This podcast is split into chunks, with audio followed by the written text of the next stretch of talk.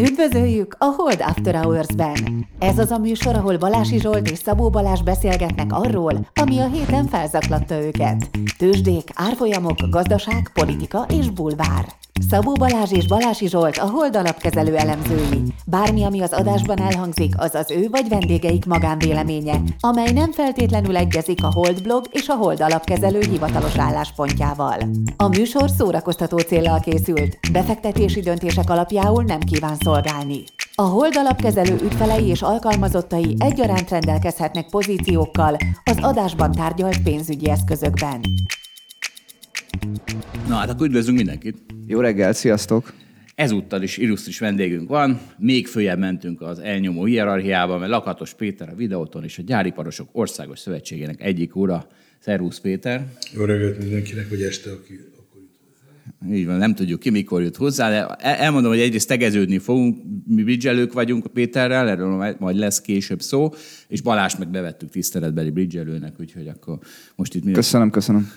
majd, majd, majd utána meg, meg, megtanítom neked az egyre kettő Gameforce-t, és e, még egy kis technikai információ, ez a beszélgetés, ez egy kicsit a folytatása lesz annak, amit Péter néhány hete a 24.hu Della nevű adásán folytatott ahol nagyon jól kitárgyalták azt, hogy a videóton hogyan reagált erre a válságra, meg inflációra, meg gázárakra, meg elektromos árakra. Tehát aki erre kíváncsi, az hallgassa meg azt az adást, az is nagyon jó. És ez pedig annak lesz egy kicsit a kiegészítése, a folytatás, meg, meg személyesebb is lesz a, e, az egész, és ami azért jó, mert személy szerint én ezt a recesszió, infláció témát már eléggé unom.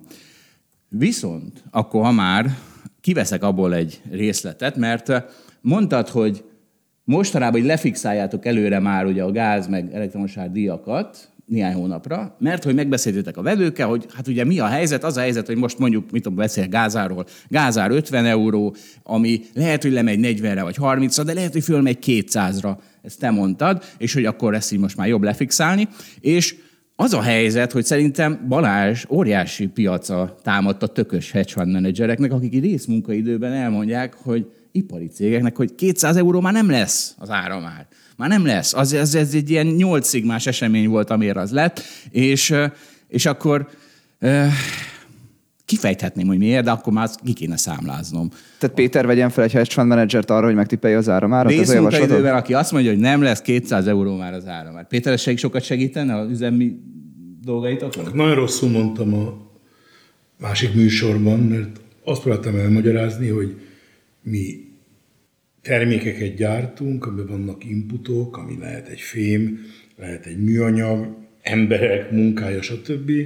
És nekünk, és a vevőinknek is a kiszámíthatóság fontos. És hogyha a vevőnknek az megéri még esetleg a saját legjobb megítélését és a jövőbeni árakhoz képest, hogy nem folyamatos ár van, nem változó ár van, ami minden hónapban újra kalkulálunk, hanem legalább egy évre fix, ami az ő termékárába csak mondjuk azt jelenti, hogy egy százalékkal több, mint két éve ez a komponens, hanem egy egész egyel, akkor ez neki megéri az, az, az munkát is. Tehát nekünk az a dolgunk, hogy ezeket a pozíciókat minél inkább zárva tartsuk, és a saját hatékonyságunkból éljünk, nem a spekulációból. És ugye ez igaz a devizára és minden egyébben, hiszen forintba fizetjük a béreket, tipikusan euróban vannak a bevételeink, itt is valamilyen észszerű módon ezt kezelni kell.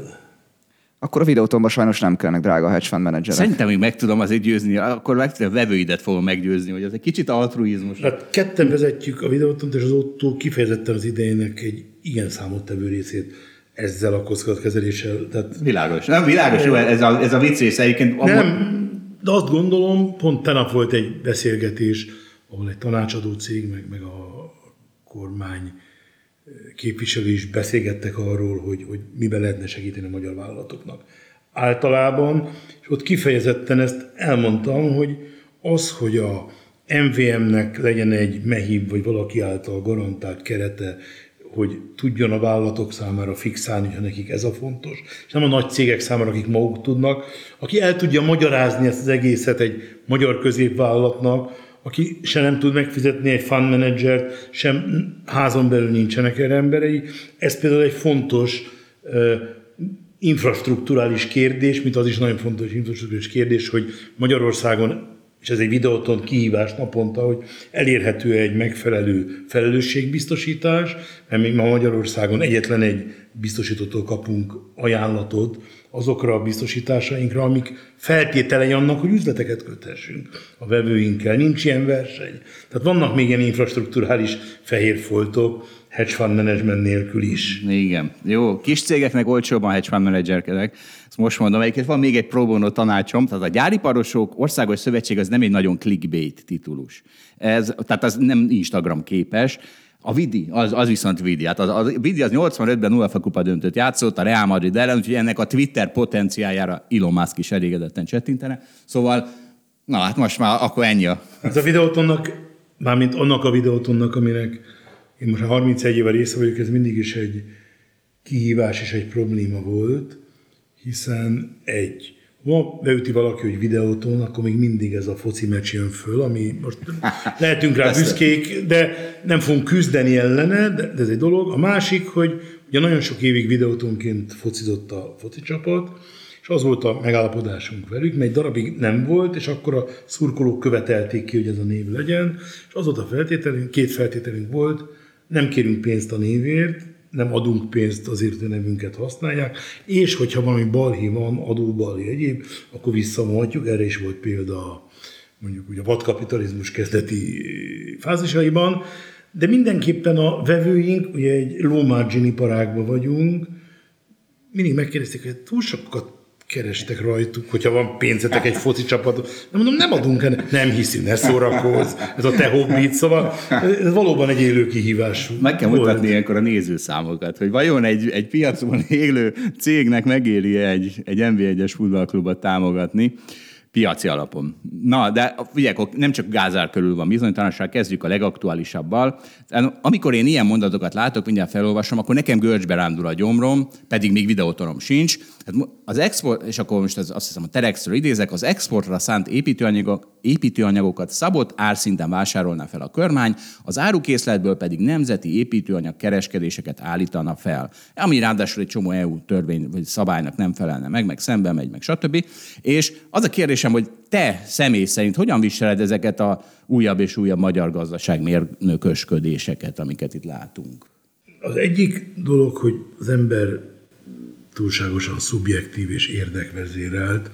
Tehát minket ezek eddig kopogjuk le itt faasztalban, nem igazán érintettek. Tehát ezt, ezt inkább, mint állampolgár kell értékelnem és megijednem, vagy nem megijednem, hiszen azért alapjában a videóton egy olyan tevékenységi körben van, ahol a multik, a versenytársaink, vagy Magyarországra betelepültek, vagy itt nem is levők, de akik itt vannak, azokkal esünk nem egy megítélés alá, mert az másodlagos, de egy szabályozás alá. Tehát nincsenek olyan szabályok, hogy a videóton gyártására, importjára, exportjára más vonatkozna, mint a Flextronics-ére vagy a Bosch-ére. Tehát, tehát mi így élünk, mondjuk így egy buborékban, és, és ez nem egy speciális dolog, mert több mint 20 éve van gyárunk Bulgáriába, és amikor vettük egy, egy, egy csődben levő részben, állami tulajdon cég állami részét vettük meg, és egy olyan bolgár idézőben kolléga volt a társtulajdonosunk kezdetben, ahol ilyen detektoros kapunk kellett átmenni, és kérdezték, van nálunk fegyver, de most 1999-ről beszélek. De ennek ott vagyunk 23 éve, és azon kívül, hogy talán a második évben hoztak egy papírt, hogy még mielőtt ott lettünk volna, valami cigarettacsempészet érintette azt a céget, 95-ben mondjuk, azóta nincs az állammal interfészünk. Tehát békén hagynak minket, mi békén hagyjuk őket, nem kérünk tőlük pénzt, ők nem kérnek tőlünk pénzt. Tehát azt mondanám, hogy ez egy viszonylag létező státusz, amiről beszélünk, nem egy egyedi. Tehát csak arról tudunk beszélni, mi a véleményem újságolvasóként. Tessék, és, és tehát egyrészt én nem vagyok egy tehát a környezetem szerint piaci fundamentalista vagyok, szerintem messze nem.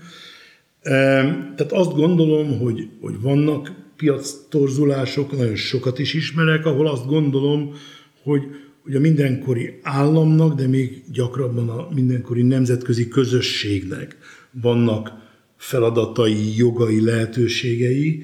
Nyilván ez ilyen a Kissingernél az a Westfali béke, és hogy akkor most melyik ország szuverén, és egymással hogy vitatkozhatnak, ez ugye kereskedelemben is létező logika tud lenni, nem csak háborúban. Tehát azt gondolom, hogy igenis vannak olyan szituációk, monopólium, oligopólium és ezer más dolog, ahol az államnak van dolga, szabályozás. Mindjárt mondok egyet, hogy amikor a másik oldalon vagyok, hogy, hogy miért nem szeretek végleteset mondani. Egyes állítás. Kettő, külön kell szerintem megítélni a kormány kommunikációját és a tetteket, amik történnek.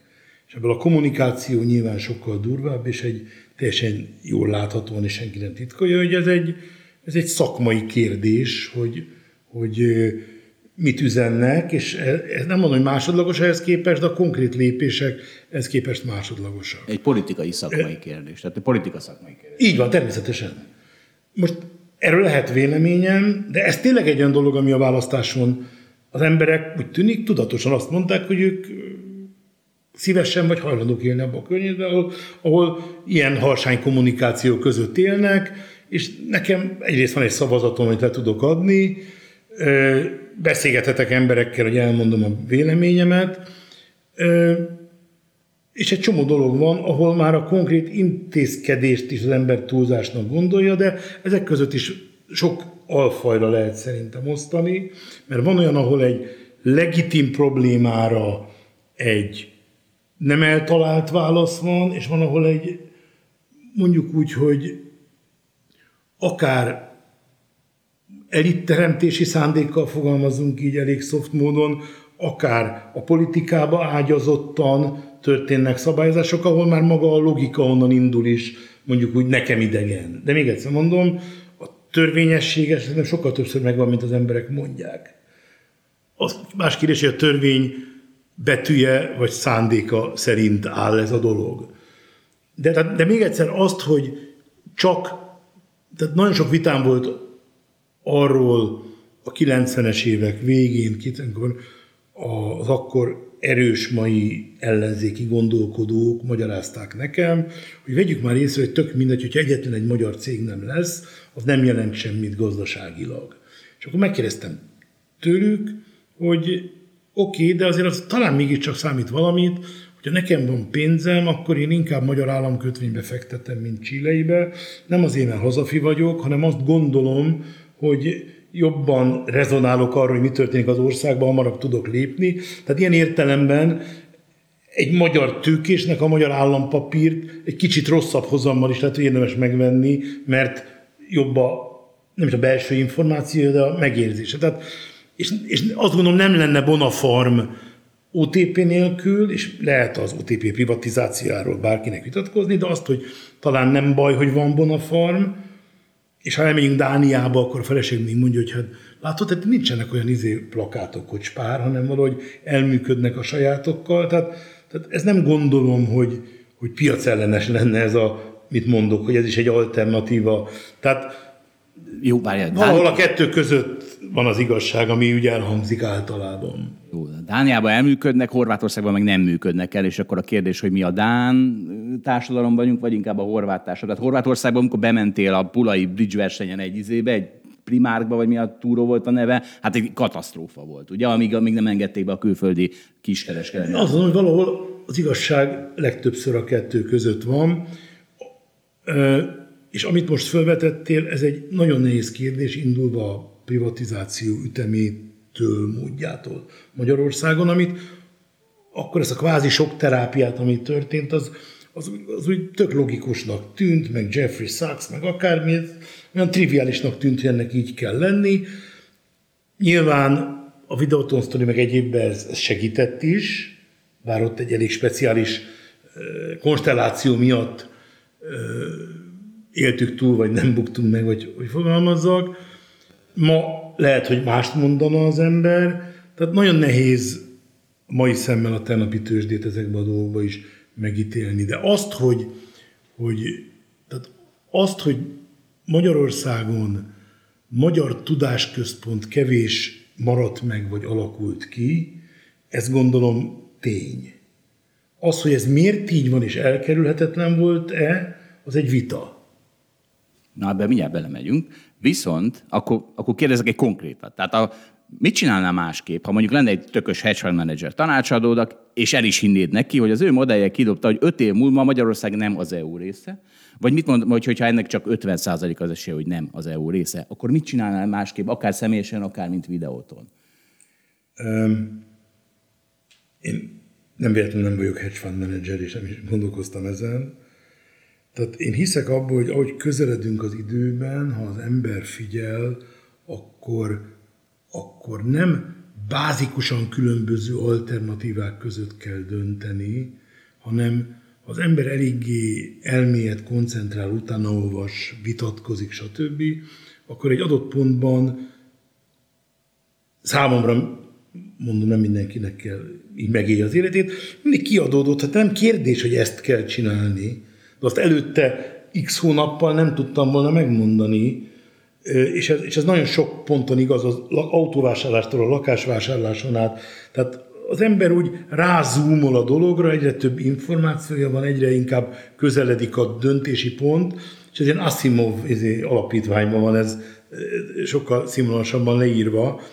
Tehát akkor úgy adódik, hogy mit kell csinálni. Tehát egy, ahogy elmondtam, a videóton működése nagyon sokban hasonlít. Tehát külön kell választani a videótont és a magánemberi dolgot. Hogy magánemberként mit csinálok, a fene se tudja, hiszen vannak történelmi példák, amikor amikor bizonyos társadalmi csoportok reménykedtek, hogy ez az utolsó olyan törvény, ami rájuk vonatkozik, aztán kiderült, hogy nem az utolsó, és nagyon pórul jártak, tehát vannak negatív példák is, tehát ez a magánéleti dolog, meg a magánvagyon, de videótonként azt gondolom, hogy, hogy azért oda kell figyelni, hogy mit fog csinálni a Bosch, meg az IBM, meg az akárki, mert, mert azt gondolom, remélem, hogy, hogy, hogy ugyanabba a cipőben fogunk járni, és ott nagyon sok jól fizetett tanácsadó ad nekik tanácsot, az ember figyel akkor azért. De a Bosch IBM Magyarország, mert ugye igen, igen, igen, igen. Hát meg akkor az öt év messze van, azt mondod. Öt év messze van, úgyis kirajzolódik addig a megoldás. Nem, mert folyamatosan az ember egyre több részletről gondolkodik, ahogy,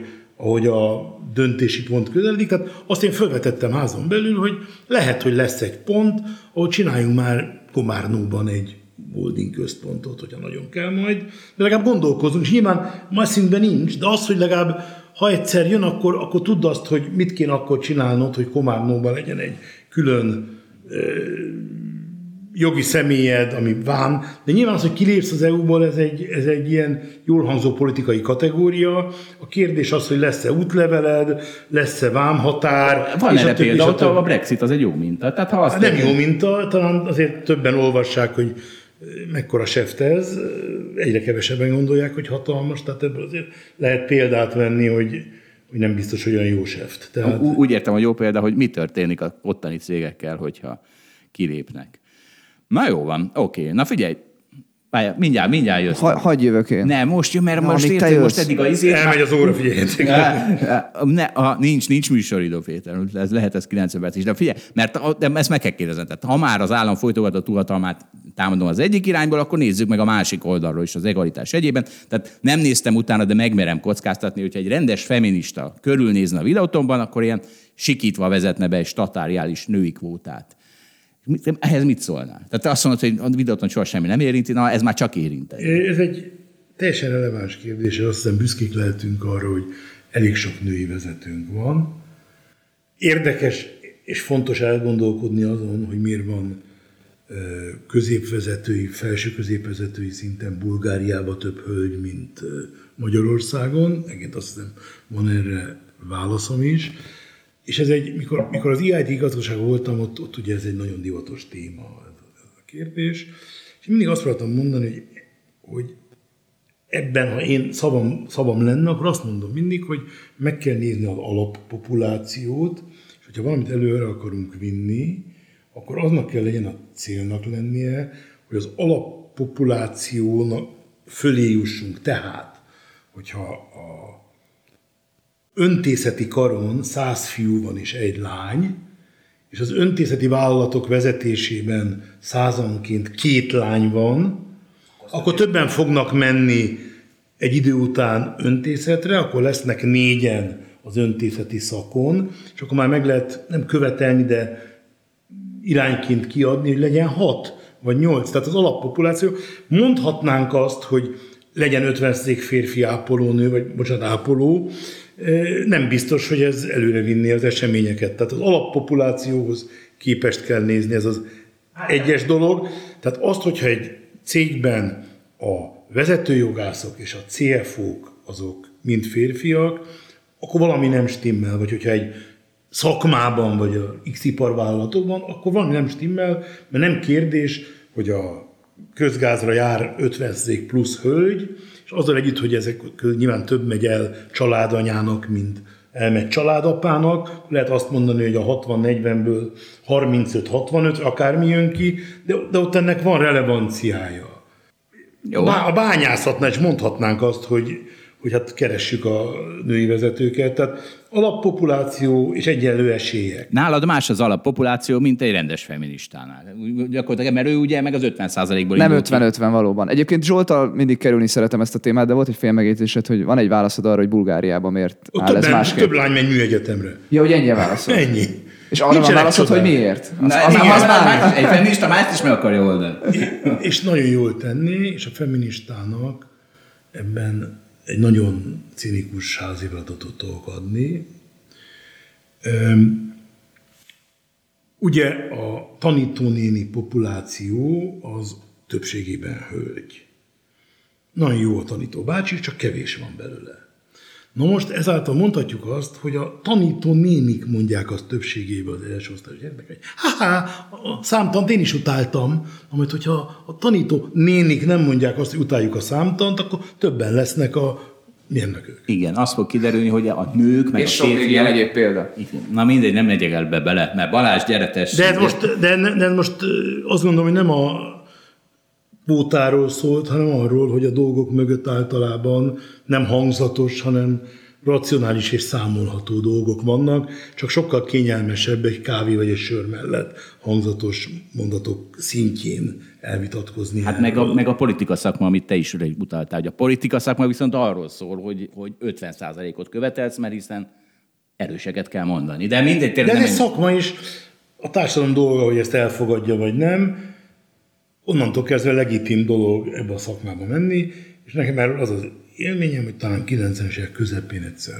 vagy nem egyszer többször is abban megtiszteltes, hogy volt részem, hogy a Davoszi konferenciára, mint Global Leaders for Tomorrow meghívtak, mert nem találtak olyan sok valakit Kelet-Európában, aki nem kommunista vállalatvezetőként privatizált, tehát, tehát nem kellett végtelen érdem hozzá, és ott a nagyon okos és nagyon sikeres, velem egykorú emberekkel találkoztam, és én tényleg egy életre szóló élmény volt a sok egy életre szóló élményem között, mert most lesz például áprilisban ezeknek egy ilyen alumni találkozója. Párizsban is tök érdekes emberek, és akkor szóba került a politika. És nagyjából az volt ebbe a, a community a vélemény, hogy hát a francokat fogunk politizálni. Olyan a paparazzo, hogy izé, ne, ne, ne, jól meg vagyunk. Tehát mindenkinek megvolt a lehetősége, úgy döntött, hogy a privát életét és, és ez legyen a családi, legyen a szórakozás, a szabadidő, előtérbe helyezi egy ilyen témaló közösségi feladathoz képest. Akkor ne nyavajogjunk.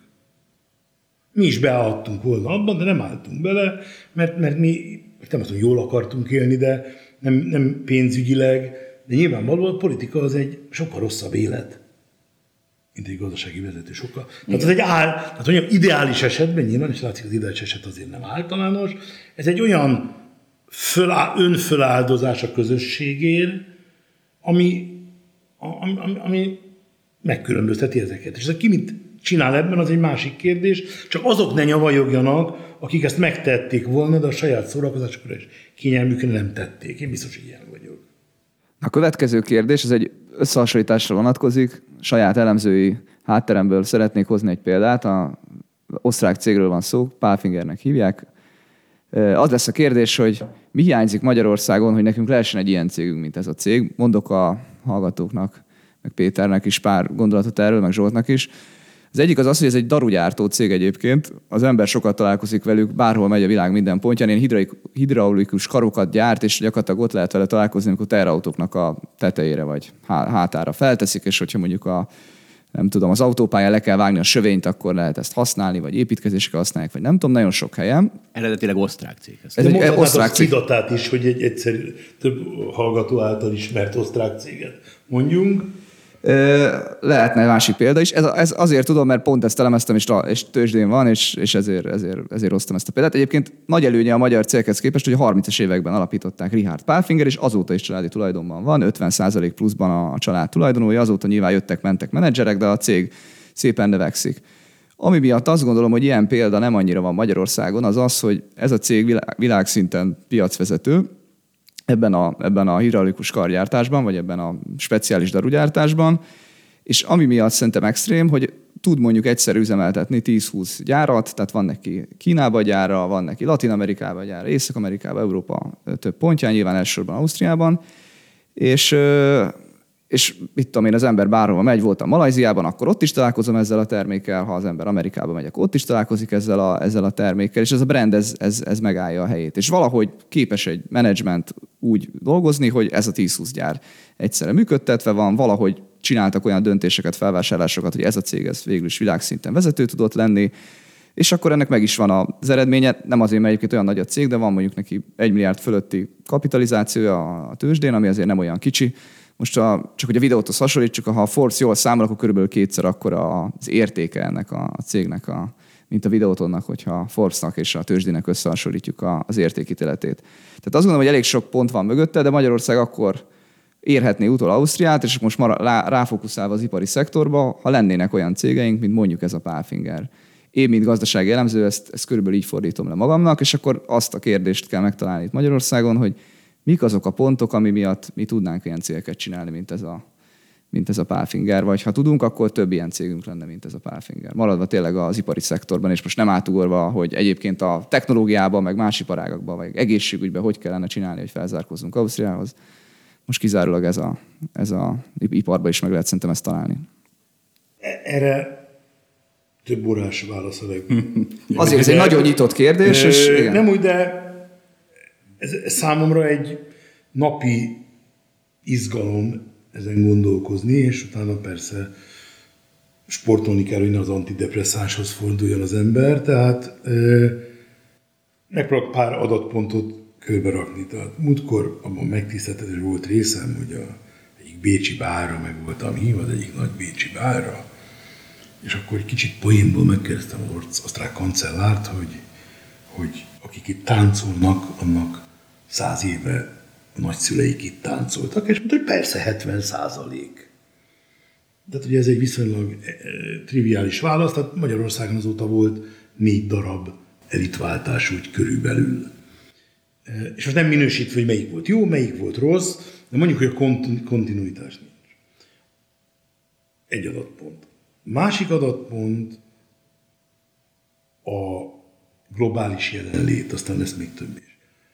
Az általam ismert Palfinger típusú cégek, vagy mondjuk úgy, hogy az általam jobban ismert Bosch, Continental, IBM, ABB, Siemens, Audi, stb. beszállítók, azok úgy globalizálódtak, hogy a vevőik azt mondták nekik, hogy kedves Jör, vagy nem tudom, hogyha olasz, akkor Giovanni, az Audi most nyitott gyárat, mi megbízunk benned itt, ha ott nyitsz egy gyárat, akkor kétszer öt évre kapsz tőlünk melót. Nyilván valamilyen szinten egy rögzített árképzésben is, hogyha nem sikerül elindulni, akkor nem, de alapjában egy ilyen csomaggal indultak. A videóton pontosan nulla darab ilyen opportunity kapott az életbe, úgyhogy az erre való nyitottságomat én személyesen minden vevőnknek elmondtam 1998 óta. És mindig az jött vissza, hogy építs egy gyárat, fiam, Mexikóba, az amerikai határon építs egyet Kínába, aztán mi megnézzük. Így nem lehet. Tehát ez egy beágyazódottság. Tehát ez nem úgy szokott általában történni, hogy valaki a startupok világa az más, egy szoftver startup az még inkább más, mert az ilyen behemoth, öreges típusú dolgokról beszélünk, ott van egy ilyen hálózatosodás, vagy cluster, vagy hívjuk, hogy akarjuk. Tehát ezek generikusan mentek tovább. Elindultak és nőttek együtt a partnereikkel. Tehát lehet, hogy pont a Pál Férge nem jó példa, de hogyha ő egy teherautóra szerelhető valamit csinált, és a Iveco, vagy a DAF, vagy a valaki csinált egy mexikói gyárat, akkor ez neki egy lehetőség volt. Vagy ha Strabag volt a stratégiai partnere, ha Strabag nyitott Dubájban, akkor kapott egy lehetőséget. Tehát ez egy, ez egy nagyon fontos része a dolognak, ezt, ezt, ezt viszonylag határozottan tudom mondani. Tehát ez nem olyan venture, tehát a, ez a fajta ipar, amiben vagyunk, és amiben egy Pál Finger is tippem alapján nem ismerem, van, itt nincsenek olyan marginok, hogy a margin of error, hogy ez nem jön össze. Csinálok egy gyárat, de ott nincs munka. Tehát itt olyan a, a replenishment cycle, tehát olyan hosszú a, a beruházási, tehát ez nem lehet, hogy akkor kipróbálom, és akkor építek ez csak egy négyzetméter, és arra van munkám, akkor ötöt. Tehát ez, ez egyik. A másik a tudásközpont kérdése. És ennek két szintje is van. Az egyik az az, hogy ugyanabban a működési ciklusban, amit előbb elmondtam a piacok oldaláról, ez igaz a technológia oldaláról is. Tehát, hogyha én szállítója vagyok a legnagyobb autóipari Tier 1-es, tehát ilyen Bosch Continental, Valeo, Denso és a többi típusú cégeknek, akkor szállítok neki én műanyagot, meg szállít neki másik 20 műanyagot. Zárójeles megjegyzés, hogy az összes ilyen vevőnél a konkurenciáinkat igyekszünk nyilvántartani, és tipikusan magyar tulajdonú magyar cégek nincsenek. Egy-egy cseh tulajdonú cseh cég, de a legtöbb a német tulajdonú magyarországi cég, és. És a többi. Tehát ez itt is látszik ez a hálózatosodás. És ráadásul, aki egy valamilyen szint fölötti stratégiai beszállító, csak azzal állnak szóba olyan szinten, hogy mi a következő utáni generáció technológiája ezeknek a Valeo Borsat, nem akarok egy nevet mondani, sokat, bármelyik lehet, életében. Tehát az, aki bemehet abba a szobába, ahol beszélgetnek arról, hogy mind gondolkoznak a 2036-os modellben, az fog beszállítóként olyan műanyag technológiába elmélyülni, olyan gépekkel elkezdeni kísérletet, ami majd azt tudja. És amikor azt mondom, hogy mehessünk ilyenre, arra azt mondják, hogy de csak akkor mehetsz, ha te A kategóriás beszállító vagy. És mondom, mi kell az, hogy A kategóriás beszállító legyél? Az, hogy ezt tudod. Pont. Akkor most leírtad, hogy ez lehetetlen szinte. De ha eltelne 10-20-30 év, és a videóton küzd tovább... Eltelt 30 év egyébként már, bocs, tehát ja. ne arról beszélünk, hogy mi van, ha eltelt, eltelt már 30 év. Egyrészt vannak Magyarországon is klassz példák.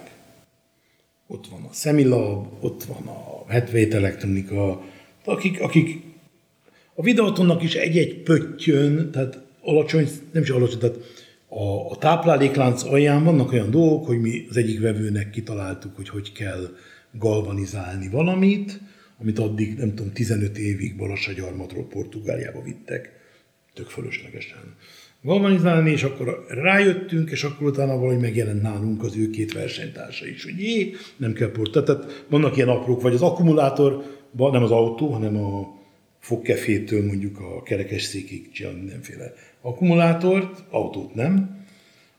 Abba elég jókor indultunk ahhoz, hogy ott, ott talán eljutunk egy számjegyű év, de high single digit év alatt mostantól odáig, és már csináljuk 20 éve, hogy oda jön hozzánk valaki, hogy most én kerekesszéket tervezek, és szeretnék egy komplett ilyen mobile energy, tehát hogy a vezérlést, akkor, akkor, akkor szerintem el fogunk oda jutni, hogy egy ilyent meg tudunk tervezni. Ez minden a globális, tehát ugye beszéltem a piaci oldalról, és ez most a technológiai oldal.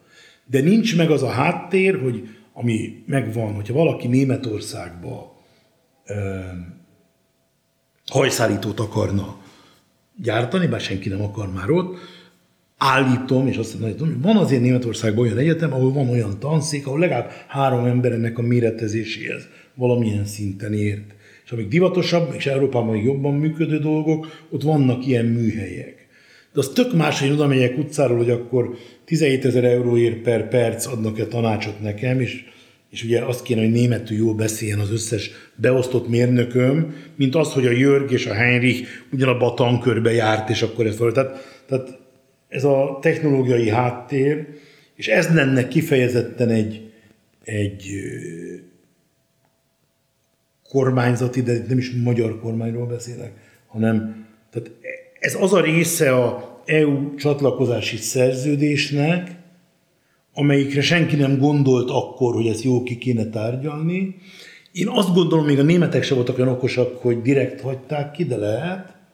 De mi nem voltunk olyan okosak, csehek, lengyelek, senki, hogy fölvessük, hogy az a fajta tudástranszfer, ami Kínában ingyenesen megtörtént, mert nálunk gyakorlatilag az történt, hogy a pénzért, ami EU támogatás, meg a piacokért, meg a munkaerő, amit adtunk, ez volt a deal. A tudás nem volt része a dealnek. És ez hiányzik. De várj, ezt a kínaiak valahol lenyúlták azt a tudást, nem? Tehát ott, ott, ott, ott óriási szándék volt arra, Lenyúlták, hogy ez... de úgy nyúlták, olyan törvény volt, hogy a lenyúlás nem büntethető. Tehát ja, értem, honnan nézed a lenyúlást? De volt egy borzasztó nagy szándék, hogy ott az emberek tanuljanak. Tehát nem, nem, nem hiányzik ez a szándék is Magyarországon, hogy rohadtul tanuljanak. Jelentem alásan merem mondani, hogy ez a szándék bennünk megvan, és e, ezt bizonyító e-maileket, telefonbeszélgetést elmúlt 30 évből meg tudok mutatni. Majd linkeljük a... Tehát, még, még ide, hagyd kérdezzek, hogy amit mondtál, hogy hálózatosodás, klaszter, nem indultunk időben, nyilván négy elitcsere volt, egy rendszerváltás, stb., de hogy nincs az a piaci logika, hogy egyszerűen a magyar, vagy nyilván ez igaz a lengyelre, vagy egy szintig a csere, az olcsóbb tud lenni? Vagy erre válasz az, hogy akkor idehozza inkább a német a saját vezetését, csinál egy lányvállalatot, és Persze. felkarolja úgy, Igen. és a magyar tulajdon az azt mondta, hogy igazából a magyar tulajdon, meg a magyar vezetés, a magyar menedzsment a hátrány, ebben a klaszteresedés miatt, hogy egyszerűen... Ismételten meg nem hát, hogy nem. Azt gondolnám, hogy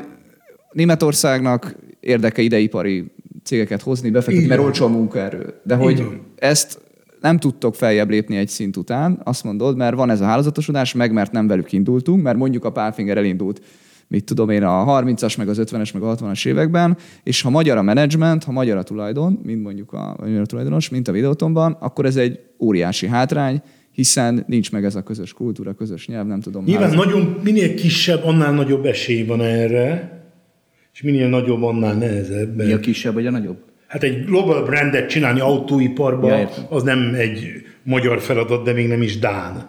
Tehát az egyik vége. És ha valakinek van egy jó ötlete, mint mondtam, egy-két magyar céget, akkor meg látszik, hogy meg lehet csinálni.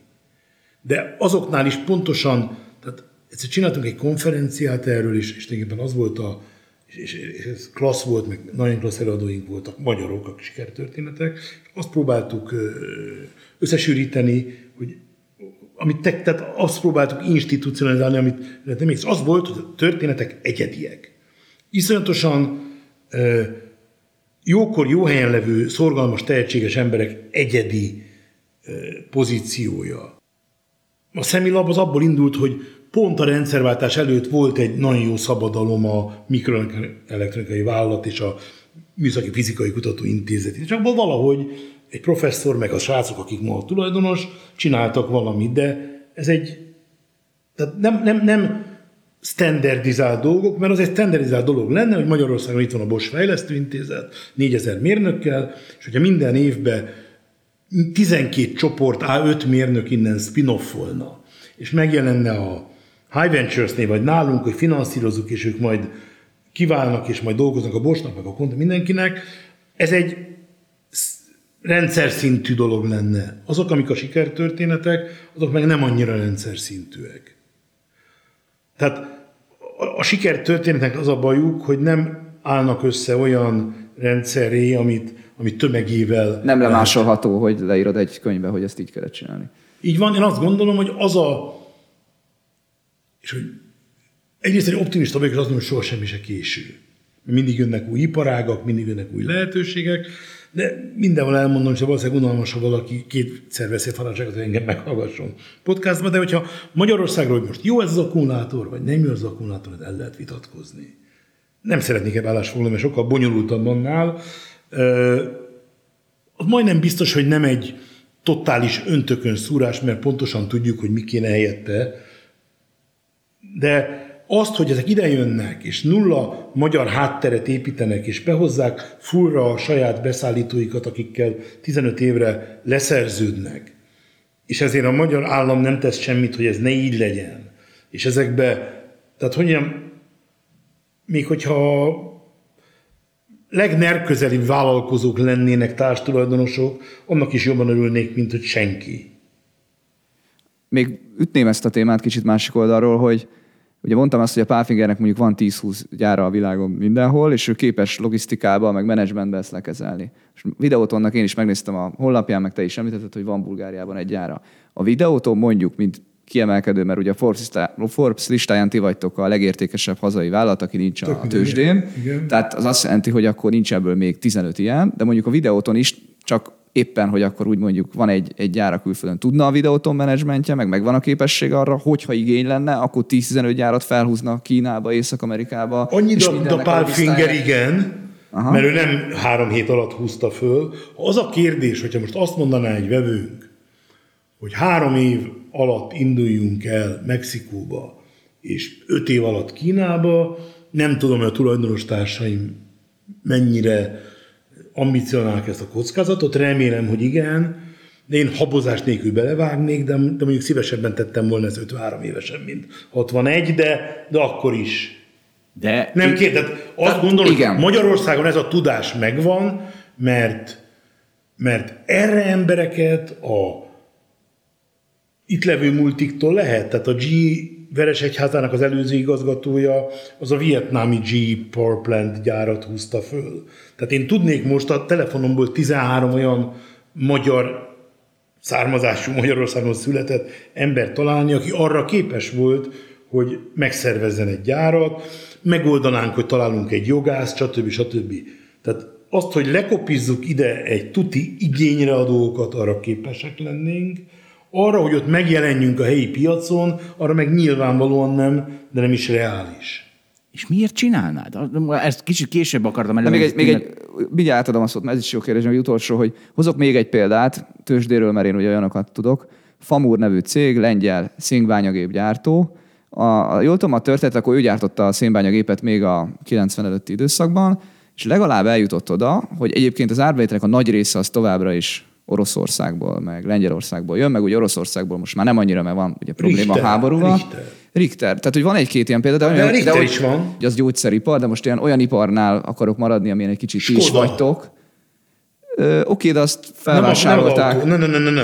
A Skoda nehéz gép, ami a villamosokat csinálja, ami a mar- markológépet, létezik ilyen. Tehát vannak példák, és mondjuk azért akartam a szénbányagépgyártót, mert az el tudja adni Nyugat-Európába, és már van Kínából is mondjuk megrendelés, és akkor effektív az történik, hogy legyártják Lengyelországba, egyébként elviszik, szerintem jó drágán Kínába, mert ugye ott rengeteg szénbánya van. Ez kicsit azt más mondani, ez a projekt business, de nem akarok kitérni a kérdésre, csak, csak a, a Bocsánat, a kérdésem vége az annyi, hogy jobban állnak-e a környező országok ebbe, mert mintha azért több példa lenne, mint nálunk. Most Csehország az nyilván mindig jobban állt, és gondolom jobban is fog állni, mert van egy olyan útfüggőség, egyszerűen egy gazdagabb ország, jobban be van csatározódva, gondolom a német iparba, de hogy, hogy hogy állunk mondjuk Romániához, Lengyelországhoz képest ebben. Nekem úgy tűnik, mintha A most... Román és Lengyelország szerintem ebben borzasztóan különbözik.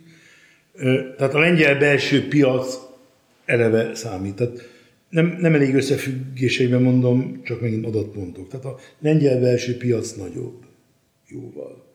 Ott más volt a privatizáció üteme, tehát ott a privatizáció üteme és módja az ilyen dolgokra jobb hatással volt. De ezzel nem akarok senkinek most tüskét nyomni bármely testrészébe, mert utólag nagyon könnyű okosnak lenni. Meg kell van egy olyan nyelvük, amelyik egy 200 milliós piacon elboldogulsz. Ez egy felfoghatatlan előny egy csennek, egy szlováknak, egy lengyelnek hozzánk képest, hogy ők tulajdonképpen úgy tudják az embereiket exportálni Szerbiába, Horvátországba, Szlovéniába, bárhova, hogy, hogy Oroszországba, hogy, hogy, hogy, hogy percek alatt működik. És meg kell nézni, hogy milyen olyan termékek voltak, amit mi a magyar termékként eszméletlen büszkék voltunk rá. És ilyen eszedbe jött az Icarus, eszedbe jött a Tunsgram, és mondjál mondjuk, mondjuk 20 amit úgy gondolnál, hogy, hogy, hogy volt valami, de ahhoz elég fiatal vagyok, hogy ezeket nem tudnám jól visszamondani, de szerintem, hogyha nagyon sok ilyen nagyon durván kárba veszett dolog lenne, szokták még mondani a medikort, de ezzel együtt a medikorban én már nem hiszek, illetve nissek be persze, Én műveletlen vagyok, és azt nem is tudom, hogy mi. az a, az a legnagyobb magyar orvosi eszközgyártó volt, röngentől a koraszülötteknek az inkubátor, és egy csomó minden más. De azért azt látjuk, hogy a nis dolgokon kívül van a G Healthcare, van a Siemens Healthcare, most Healthineers, van a Philips. Tehát, tehát azért vannak olyan szakmák, ahol ez nem triviális. Buszban az egy hosszú történet, de azért ott is külön válik. Tehát, hogyha egy országnak nincs hajtáslánca, akkor az egy teljesen más kategória, mint hogy vagy egy cégnek, akinek van hajtáslánca, aki nem csinál motort, sebességváltót, stb. ugye az karosszál a nap végén, tehát hekeszt és üléseket rak bele. Meg egy csomó klassz dolgot, de még nem lebecsülve senkit. Tehát, tehát olyan szintű, tehát a Tátra gépkocsi azért volt. És, és, ott van a Tehát azért az eredet történeteket, tehát nagyon nem triviális, hogy, hogy ilyen globális dolgok hol tudnak kinézni. Tehát az, ez sok, tehát amit mondtál különbségeket, az sok szereplős, nyelv, milyen erős cégek voltak, mekkora volt a belső piac, ebből egybe mondhatjuk azt, hogy sajnos nem állunk jól. És nem tudnám azt mondani, hogy pontosan mikor mit kellett volna máshogy csinálni, de én századszor mondom el az összes megszólásom, hogy a legegyszerűbb lenne ugye nem rövid távú megoldás, Indiából behozni minden magyar iskolába három-négy egynyelvű oktatót. Kicsit indiai lesz a akcentusuk, de, de mindig előrém lennénk. Hát vagy mindenki nézze angolul a YouTube-ot. Vagy ne legyen szinkronizálva, ezek így nagyon van, rég. így van, így van. De oké, okay. ezek. És ezzel együtt a magyar nyelv, ami egy borzasztó élvezetes valami, az egy borzasztó korlát. Tehát azt, hogy egy átlag magyar milyen nehezen tanul idegen nyelvet, egy átlag csehhez, egy átlag lengyelhez képest, azt, azt gondolom statisztikusan azt merem mondani, hogy... És ugye, ugye utána már nem tudjuk, hogy amikor azt mondjuk, hogy a XY statisztikailag a hazai emberek azok kevésbé kommunikatívak, kevésbé vitatkozóak, hogy ez mennyiben a személyiség és mennyiben ez a nyelvi korlát kivetülése, ez már egy nagyon nehéz kérdés. Tehát, mert valahogy emiatt van az, hogy akkor kimennek ezrével Erasmusra, megkérdezem, hogy hány barátot szereztek, csak általában nulla. És, és azt mondanám, hogy fizesse vissza. Aki nem, aki nem kap meghívást a Erasmus évfolyam társai közül tíz éven kereszt belül legalább négy esküvőre, az fizesse vissza az Erasmus díjat. Sajátságos izé. Igazán. Hát ugye a CEU, a CEU volt ilyen. Tehát a CEU volt az, aminek ugye ez lett volna egyik nagyon fontos funkciója, hogy a, a, a világot összekötni. De nem láttam, hogy mennyire intet, integrálódott Magyarországra. Tehát én CEU-sokkal találkoztam a CEU-n. Én, én nekem sok ismerősöm. Nem, az az integrálódott. Nyilván az nem a, nem a, izé a bányászok közt integrálódott, meg a mérnökök közt, hanem a értelmiség. Ö, nem az a kérdés, hogy CEU-ra magyarok, de itt volt rengeteg bolgár, albán, stb. És tényleg nem láttam őket berajzani a... Lehet, hogy csak én nem láttam, de nem láttam. Jó. Én erre optim, optim, optimistább vagyok, ugye itt Corvinusszal volt kapcsolat, meg a szakkollégiumban jártam, ott voltak, akik a CEU-ra jártak, és azért ott kialakultak kapcsolatok. Elmennek egymás esküvőjére. Én nem voltam sajnos Erasmuson, de mi is az esküvőn. Te esküvőn, igen. De, de, de, a feleségem volt, és, és kapunk és adunk esküvői meghívást, vagy adtunk esküvői meghívást. Én csak az a kérdés, hogy, hogy abból kiindul, hogy te most itt ülsz, te statisztikusnak vagy a tekinthető. Az mi... Erasmuson belül igen, mert az már amúgy is egy szerencsés réteg. Abban igazad van, hogy nem magyar. Én azt tudom, hogy hozzánk azért jönnek, hál' Istennek számosan, akik voltak Erasmuson és nem integrálódtak. De ez valószínűleg a közgazdász versus mérnök. Tehát. Remélem elkérett tőlük az Erasmus díjat. Mehetünk tovább? Mehetünk. Az, azt a kérdést folytasd, amivel Melyik? Miért csinálnád, hogyha? Tehát, hogy ugye azt mondtad, hogy ha, hogyha azt mondanák, hogy akkor most Kínába húz fel egy gyárat, akkor boldogan, de nem tudod, hogy de miért csinálnád? Tehát az kurva sok macera. Most miért vennél a nyakadba, mondtad is, hogy te nyilván tíz éve fiatalabban szívesebben csináltad volna, de hogy miért vennél te most a nyakadba még egy ekkora macerát? Valószínűleg genetikus, vagy személyiségi egy, vagy nem tudom mi. Én például, hogyha nem Fehérvárra megyek dolgozni, hanem egy, a Győri gyárunkba megyek le. Nekem az is egy izgalom, hogy akkor most megyek az M1-esen és utazok. És nyilván nem ez a legnagyobb utazásom, tehát szeretek menni. És szeret, tehát, tehát én bármit szívesen csinálok, ami nem a semmi. Tehát a passzív dolgokat utálom. Nem néztem soha életemben sportot, Ha így, bridget se, pedig csináltam, de soha életemben nem tudtam nézni másokat egyetlen egy percig se. Azt azért lehetne tanulsz belőle. De Tehát már lassú, de lassú. Igen. Tehát minek csinálni jó. Igen, igen, mindent És csinálni. valamit csinálni jó, és akkor az ember miért nem jön? Tehát nyilvánvaló, ez nem szakbarbárság, meg nem az, hogy én csak nagyon szeretek ezer dolgot csinálni, ami nem a munka. Tehát nyilván ebbe vagyok a legjobb, hát itt ér a legtöbb sikerélmény. Hát szétgolfozhatnám magam, akkor is olyan szar tehetségtelen leszek, amilyen vagyok. És a bridge maga egy olyan dolog, hogy, hogy hát öngyilkos lettem volna, ha ez lett volna a szakmám. Hát ez egy borzasztó beszűkülő világ. Tehát az, hogy az ember Kínába megy, ez baromi jó. Hát minden hétvégén elmehet máshova csavarozni Kínába, tehát valami történik. Jó van.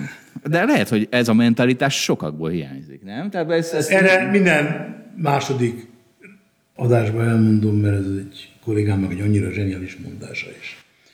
Szerintem nem korrekt, de biztos léteznek olyan helyek Boston és környékén, ahol baromira, hogy volt egyszer egy tárgyalás, veszekedtünk egy vevővel, egy texasi srác, ilyen ilyen öv, nagy fémcsat, izé, és akkor ordibáltunk, hogy mennyi pénzt kérünk, a gyárunk igazgató nője elsírta magát mellettem, akkor 500 embert ki kell rúgnia. Megállapodtunk, izé, eljött hétvégén Almádiba, a nyaraló, a vidató nyaralóba, és akkor kimegy, és akkor mondja a kollégám, hogy Péter, értem, értem, de te olyan kínai és amerikai zsidós vagy, nekünk ez nem megy. Ez egy nagyon-nagyon mély állítás. Ez, a, ez az, amit te mondtál, csak egy... Át kell gondolni, annyi vetülete Igen. volt ennek. És az összes Még egyszer, Kína is, amerikai is, zsidós? Igen. Mind a három egyszerre? Nem az, tehát onnan nézve, hogy valaki nem szeret alkudozni, nem szeret vitatkozni, nem igazán vágyik a balhéra, izé, onnan nézve ez a három-egy. Valahogy ez össze, tehát azért mondom, mert nincs politikailag inkorrekt dolog. Az egyik helyen a verseny, vagy mondhatjuk azt, hogy mind a három helyen, a, a, ami, mind a három országban, földrészen, népcsoport, tök mindegy, hogy hívod, ami elhangzott, ott a túlélés, tehát egyik helyen a túlélés Kínában, másik helyen a, a zsidók között ugye a történelmi túlélés, Amerikában a hihetetlen piaci verseny, ez mindegy olyan innen nézve felfokozott idegállapotot, és ott az győz, aki ezt élvezi, és aki ezt nem egy, egy, egy, egy, egy kínlódásnak éli meg.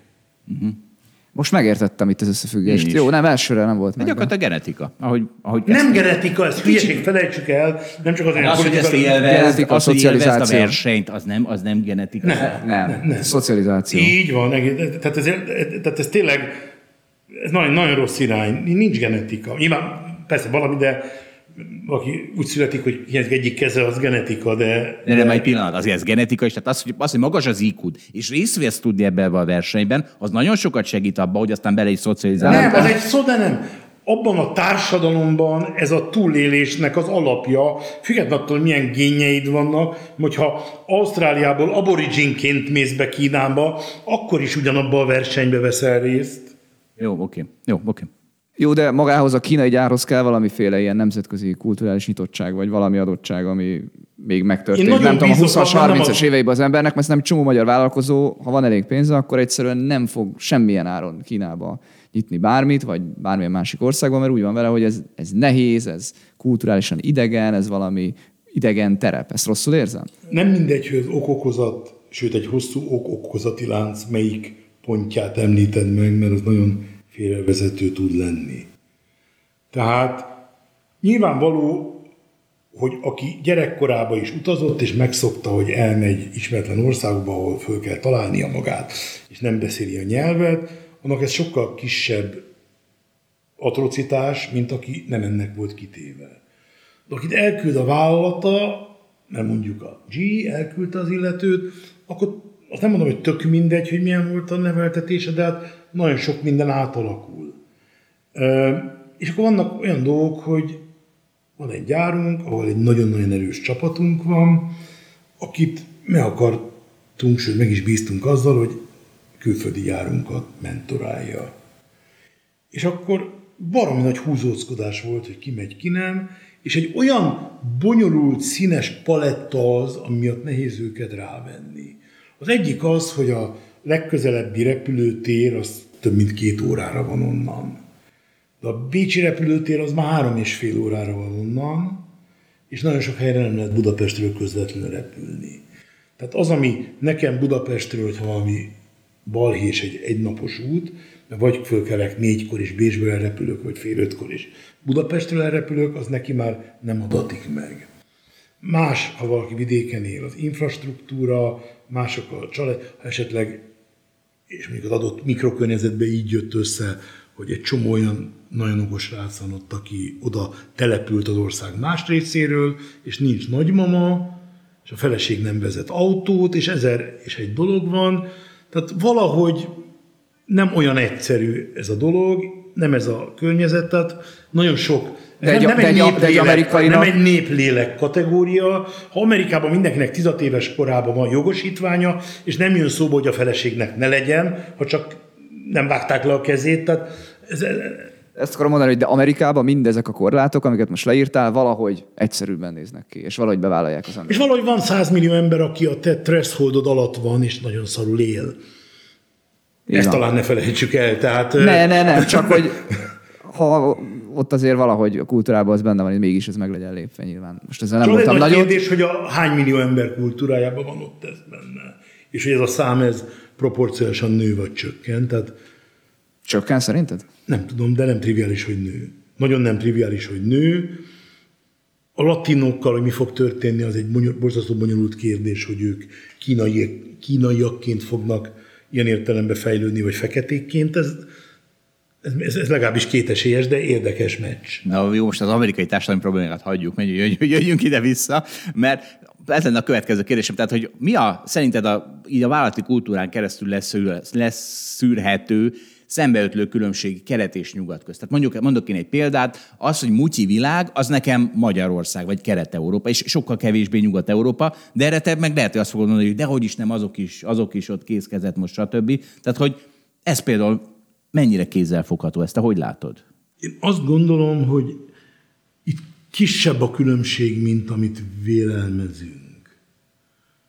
De nyilvánvaló, hogy most vannak egyedi esetek, vagy egyedi, tehát most a nagy átlagról mondom, amit mondok. Mondok egyet nagy átlagról, bocsánat. Tehát az Amazontól kaptam egy könyvet, rendeltem egy könyvet, nem jött meg, nem jött meg, nem jött meg. Három hónap múlva írtam, hogy nem jött meg. Kérdés nélkül küldtek még egyet, és ez csak megjött mind a kettő. Tehát, hogy ez a bizalom. Ez nem bizalom, ez egy transaction cost calculation. Hát én nem nem, tudom. Nem, ez az. Szerintem is. Ahogy nem, ez teljesen triviális. Jó, tehát azt, hogy nagyon egyszerű dolog, hogy a, mikor Philips hajszállítót gyártottunk, akkor ugye megkapjuk összes statisztikát, meg a rossz darabokat vissza. És a rossz daraboknak a Philips hajszállítónál 70%-ának a következő volt a hibája. NFF. No Failure Fund. tehát, tehát visszaveszi a Philips, mert többe kerül egy 6 euróért vesz egy hajszárítót, ami a boltban 36, papírokat töltögetnie, ne hülyéskedj. Tehát az AI-nak, tehát az AI eljut majd odáig, hogy tudja azt, hogy te egy notórius visszaküldő vagy. Na ez az, ez az. Ez az, hogy, e, hogy Magyarországon ebből szerintem az történne, ha én, ha én egy rendes magyar ember lennék, mert az ismerőseim ilyenek, az rájönnék, és egyszer csak elkezdeném az Amazon bombázni, hogy egy áron kapja két-három könyvet minden alkalommal. Tehát, és hogy... egy után rá fog jönni az Amazon, ezt hívják piacnak. De. Nem gondolom, hogy ott ne lennének Amerikában, csak Zsolt, akkor a piac, hogy belefér, tehát, egy, tehát ez egy számított döntés, nem egy etikai kérdés, amivé próbáljuk forgatni. Oké, okay, de és akkor azt mondod, hogy a multi világ kérdés és egy ilyesmi, hogy sokkal többet hiszünk, mint amennyi valóban a különbség? Tehát mondjuk azt, hogy a, az új társadalmi elit kialakítása az egy nemzetstratégiai kérdés, és nem a multi világ, ezt válasszuk le.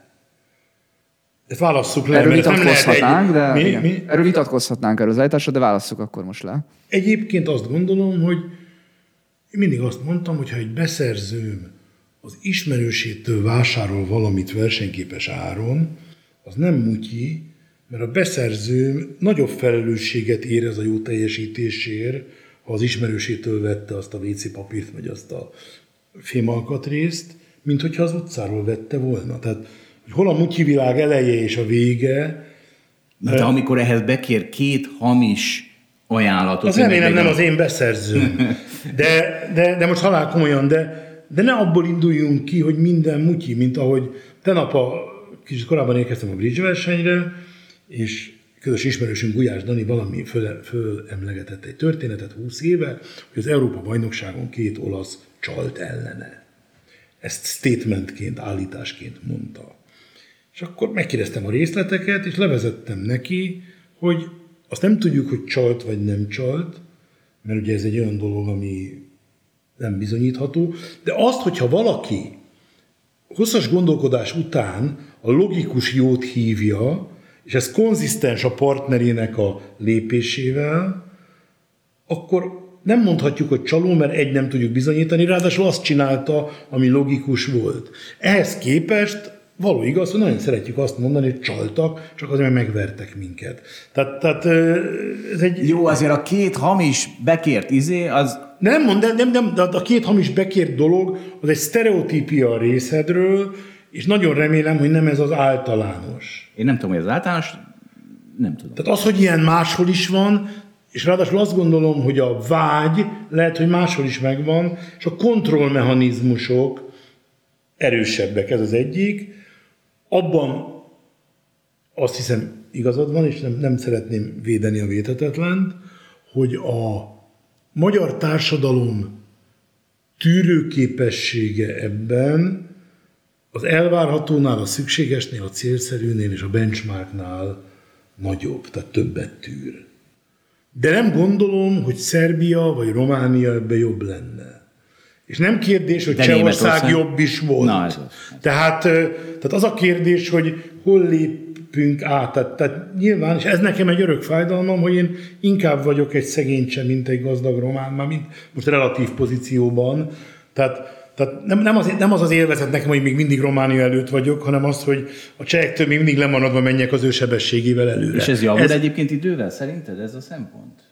Az elmúlt 30 évben ez jó irányba ment, rossz irányba Nem, ment? nem, azt hiszem, hogy rossz irányba ment, és erre nyilvánvalóan nagyon sok választ lehet keresni. Én egy, csak egyet emelnék ki, ami, ami egy olyan 10-15 éve azért már megjelent a közbeszédben, hogy azt hittük sokáig, hogy az a legvidámabb barak, a Mutyi, a PET, a, hogy ez a VGMK, stb., hogy ez a kapitalizmust alapozta meg, és ezért vettünk gyors rajtót. És nagyon sok olyan vélemény van, és nem osztom, meg nem osztom, de azt mondom, hogy releváns komponense a dolgoknak, hogy ez a piacszerűtlenségre való felhívás volt.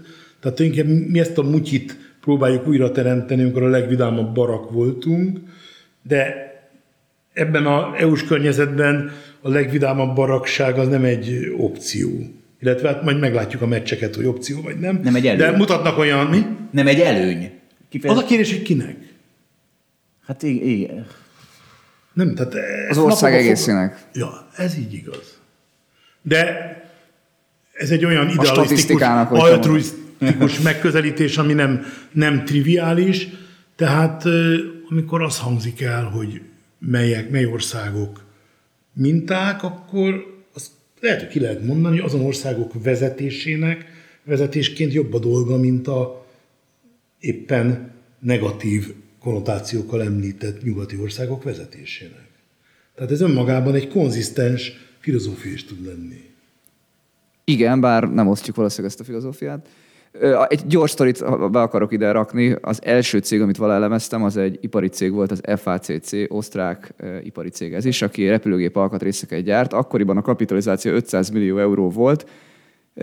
Három hétig elemeztem, abból a második héten történt egy olyan incidens, hogy a 60 millió cash ami a vállalatban volt euróban, abból 50 milliót állítólag kiutaltak valami víruslevélre hivatkozva, Ö, gyakorlatilag elloptak 50 millió eurót, másnap, a, a, még elemeztem a céget esett 10%-ot, mert ugye az 500 millió euróból ugye 10% eltűnt, le is esett 10%-ot a, a részvényár. Mindez Ausztriában, nem hittem a szememnek akkoriban, ugye azt gondoltam, hogy ez Kelet-Európa maga, és akkor láttam egy osztrák céget, hogy úristen, ezt meg csinálni, csak utána ment az eljárás, nem is tudom, hogy végül kikerült börtönbe, meg ki nem, de ugye Ausztriában egy ilyen, egy ilyen előfordulhatott. Egy, egyébként nagy, Nálunk az elmúlt nagy- három évben volt két ilyen utalás, és... Most a videót van. Igen. de nem mind- 50 millió euró.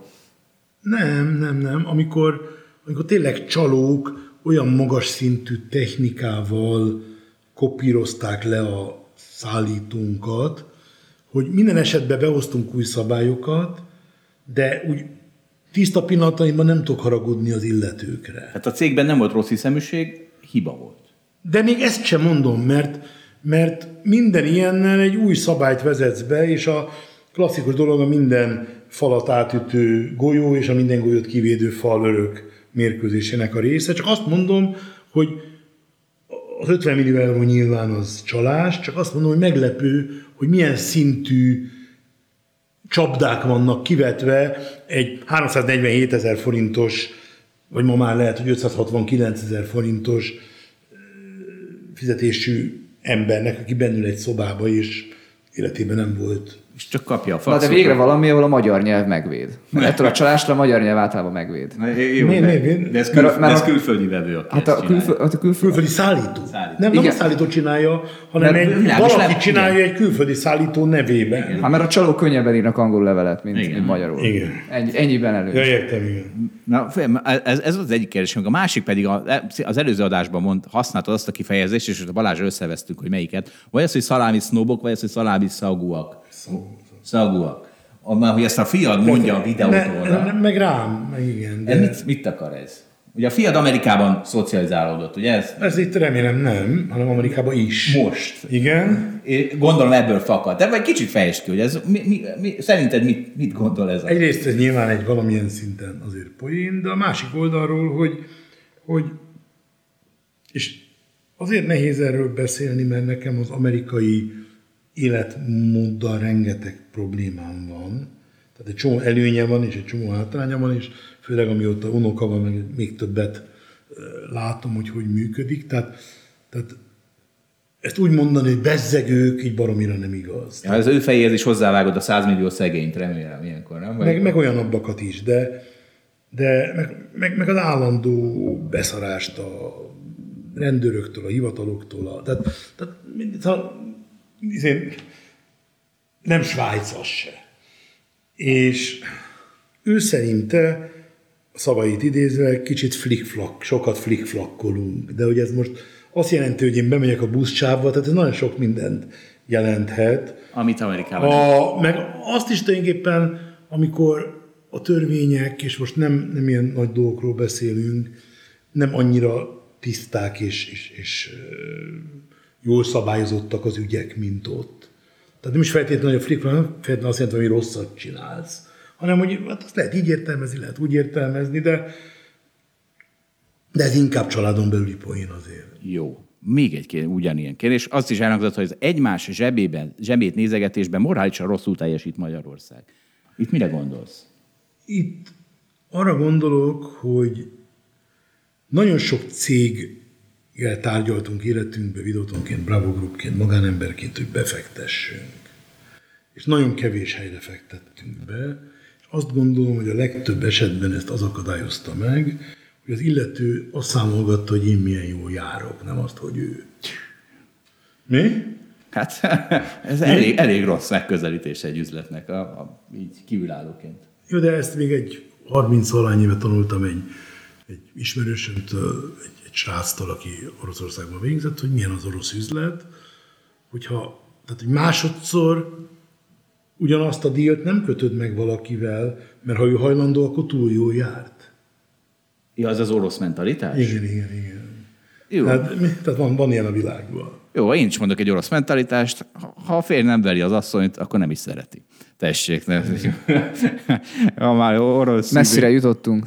Messzire jutottunk. Zsolt, vissza valami ellátási láncok? Vagy Nem, nem, nem. Na, nagyon durva téma jön, mert ha már egymás zsebében turkálás, a Forbes leggazdagabbak listája jön.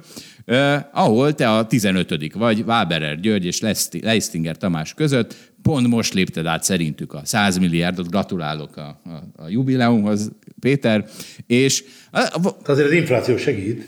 Uh, Oké. Okay. Hát aki rá lesz köztulajdonos annak.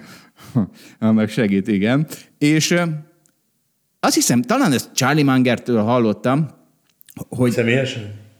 Hát, mi a sajtón keresztül kommunikálunk egymással, főleg ő velem, és az, azt, hogy szerinte a Forbes leggazdagabbak listája az egyik legkártékonyabb dolog a világon. Mit, mit szólsz ehhez? Tehát, hogy... Nyilvánvaló ez egy interjúban egy mondatban azért néhány háború, meg egyéb dolog kártékonyabb, mint a... Tehát, e, tehát a ez egy kicsit kiélezett a példa. E,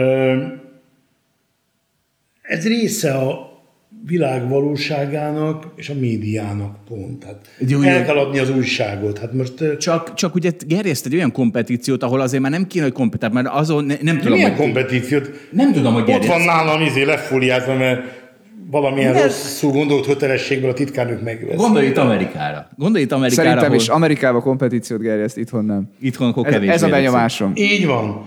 De Amerikában meg azt mondom, hogy ez a valóság része, és ez Charlie Mangert, akit végtelenül becsülök, mert egy baromi okos ember, szeretnék olyan soká élni, mint ő, de, de azt gondolom, hogy ez egy üzenet, és üzenetként még azt mondom, hogy van is merítje, csak, csak így, így, kiemelve nagyon-nagyon nem jó. Mert ezt a társadnak, a Warren Buffettnak mondta a felesége szintén egy nem személyes találkozásunkkor, hm. hogy hogy a férjének a pénz az olyan, mint a stopper a futónak. Hát valamivel mérni kell a teljesítményét. Tehát, tehát ez is egy olvasat, és az még családon belül, mint hogy Munger Buffett. Tehát én, én azt gondolom, hogy nem normális, aki ezzel foglalkozik egyes állítás. Az pedig, hogy ha csinálsz valamit, akkor akkor le tud mérni, és azt most alkalmazottak számában mér, hogy ennyi embernek adtál munkát, vagy a Bill Gates abban méri, hogy hány maláriás gyereket gyógyított meg. Tehát az, hogy legyenek mérőeszközeid a teljesítményre, ez nehogy a élet legnagyobb baja legyen. Ezt a mérőeszközt rosszra használni, és ugye meglátod, hogy valakinek 34 fok a hőmérséklet, akkor beviszed a ulázba, hogy megnézni, hogy van-e a hőmérőbe. Tehát nyilván, nyilván lehet rosszra használni a mérőeszközöket. Mm, és akkor, akkor ez jó, hogy mondtad, mert ugye a kérdés, bárhol is kezeled a befektetéseidet, jut eszembe egyébként akciós. Én nem mérem magam, azt tudom mondani, tudom. a külvilágnak azt, tehát biztos, hogy adhat, de nem tudom. Tehát nem gondolom, hogy ettől a listáktól, amit egyébként mondom, magánemberként nagyon nem tetszik, de az instrumentalitását több szempontból elfogadom. Hogy létezik ilyen, hogy a médiának szüksége van rá, tehát az ember nem kérdőjelez meg olyan dolgokat, ami triviális, hogy vannak. Ha van Guinness World Records, hogy ki tudott a legtöbb szalámit felszeletelni másfél óra alatt, és nem mérik azt, hogy kik a leggazdagabb, ez, ez, ez hülyeség, tehát erről kár beszélni. A kérdés az, hogy ezt milyen keretek közé rakják, és mit üzennek vele az embereknek. Mm, nem, nem szorult beléd elég pedagógus véna, azt hiszem elég társadalmi elnökösködés. Szerintem meg fontos ezekről beszélgetni, mert attól fognak az emberek Nem mondtam, hogy ne beszélgessünk. Na, oké, okay, jó, jó. Na figyelj, de akkor tessék, akkor mert nekem van egy ilyen fixa idám, hogy egy nagyon gazdag ember, annak már olyan mindegy, hogy 13,3% lesz idén a hozama, vagy 14,7%, és hogy mi Balázsal, mi hedge fund menedzserkedünk, gyakorlatilag mint egy ilyen hosszú katinkaként, a teljesen értelmetlen századok. Mind a kettő tök normális. Mármint melyik? Hogy odafigyel, vagy nem figyel oda? Nem, az, hogy te odafigyelsz, és aki akar odafigyel, aki nem, akar nem figyel oda. Az... Hát jó, tehát még egyszer mondom, ez És egy... odafigyelsz-e? Akkor, de, te, akkor... de te odafigyelsz. Én nem, tehát én nem soha nem számoltam ki, hogy mennyi volt a hozamom egy évben, tiszta lelkemre, becsületre mondom. Azt figyelemmel kísérem, hogy melyik befektetési döntésem volt. És, az, a, és az egész életfilozófia, tehát videótonként is. Én a videóton eredményét év végén, ha meglátom, akkor megkapom, meg alá kell írnom a mérleget, meg ilyenek, de egyébként nem érdekel, mert a videóton eredménye az 430 elemi dologból áll össze, és nekem a 430 elemi dolgot kell értenem, hogy majd 5 év múlva ez a szám minél magasabb legyen. Az az egy szám, ami ott szerepel, az csak félrevezető, mert tudok mondani 30 olyan szempontot, ami mozgatja. Nekem azt kell értenem, hogyha van a X cégemnek 12 üzletága, és azon belül 6-6 vevője, akkor melyik vevő mennyit termelt, tavalyhoz képest izé. Akkor azt tudom, hogy mikor kötöttem jó üzletet, mikor rosszul. Tehát, ha én a saját portfóliumban valamin bukok, akkor szeretném megérteni, hogy az a életrendje volt, vagy egy rossz döntés. De nem adom össze, mint egy átlagot, mert, mert az, én az átlagoktól félek, és az emberek ezért utálnak. Én azt mondom, hogy én az elemenként szeretem érteni, mert az első controlling vezetőnk, még jó egészségben van, de már nagyon rég nyugdíjas, mondta, hogy ha egy kórterembe kettőnek 43,7 a hőmérséklet, kettőnek 32,5, átlag 35-6 hibátlan, és mégis négy hulla van. Tehát, tehát nagyon nem szabad az átlagokkal foglalkozni, mert nem mindegy, hogy az idei hozamodat egy rossz döntés vitt el, amire azt gondolt, hogy A pech, vagy A szinguláris rossz döntés volt, ezért más súlyozásokat kell csinálnod, vagy egyszerűen tök rosszul láttad a világot, mert mindegyik falnak ment. Én innen nézem ezt, nem a összességében, de nem a kenyérre kell, nem, fogalmam nincs. Jó van. Akkor Balázs, most akkor kurvára kell küzdenünk a 10%-okért, vagy nem? Hogy érzed? Abszolút. Mert csomó ember van, akinek ez fontos, és akinek az unokáinak a megélhetését finom hangoljátok. Hát ne viccelj már. Meg nem értem, hogy a Pétert meg magunkat hogy kevernénk össze. Úgyhogy ha... Az én személyes karrieremben azoknak a 10%-oknak fontos igen, igen. Csak pontja a, van. De hosszú Katinka életében is, hogy hány század alatt tudsz de, de az a baj, én, én, nagyon szeretnék ilyen értelme hosszú Katinkához hasonlítani, de hogy mondjuk én csináltam az elmúlt öt évben átlagosan 10,7% hozamot, az oké, okay, de hogy hosszú Katinkának én értelemben nem mondanám, aki világcsúcsokat döntöget. Tehát, hogy érted, amit mondok, hogy ha ott tartanánk, mint hosszú Katinka, de akkor, akkor, akkor az más. Igen, csak hogyha ránézel, big picture, akkor végig is tök mindegy, hogy hosszú Katinka. Mennyi idő alatt húzta le azt a 50 métert?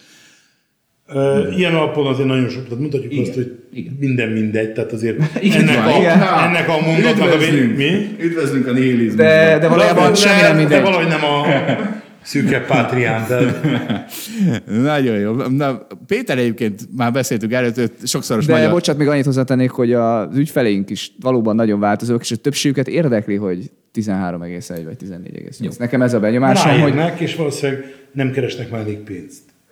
Az sokat is, keresnének, akkor az izgatná őket. meg ha egyébként mindenki tudja, hogy mondjuk a diszkont kincstár egy 14 egyébként nyilván nem tudja mindenki, mert ez már egy nem tudom, szofisztikált dolog az, aki azt nézegeti, és tudja, hogy azt éppen felül teljesítettük, vagy jól teljesítettük, akkor ez a, ez a két szám, amit felhoztásról, csak mondom magatoknak, ez nem véletlen volt, mert nem, nem 19,3 és 20,7 volt, meg nem 3,7, meg 6,1, hanem ez, mert pont közéjük esik a magyar egyéves diszkont kincstár egy hozama, és a, nem mindegy, hogy az felül teljesíted, vagy alul teljesíted.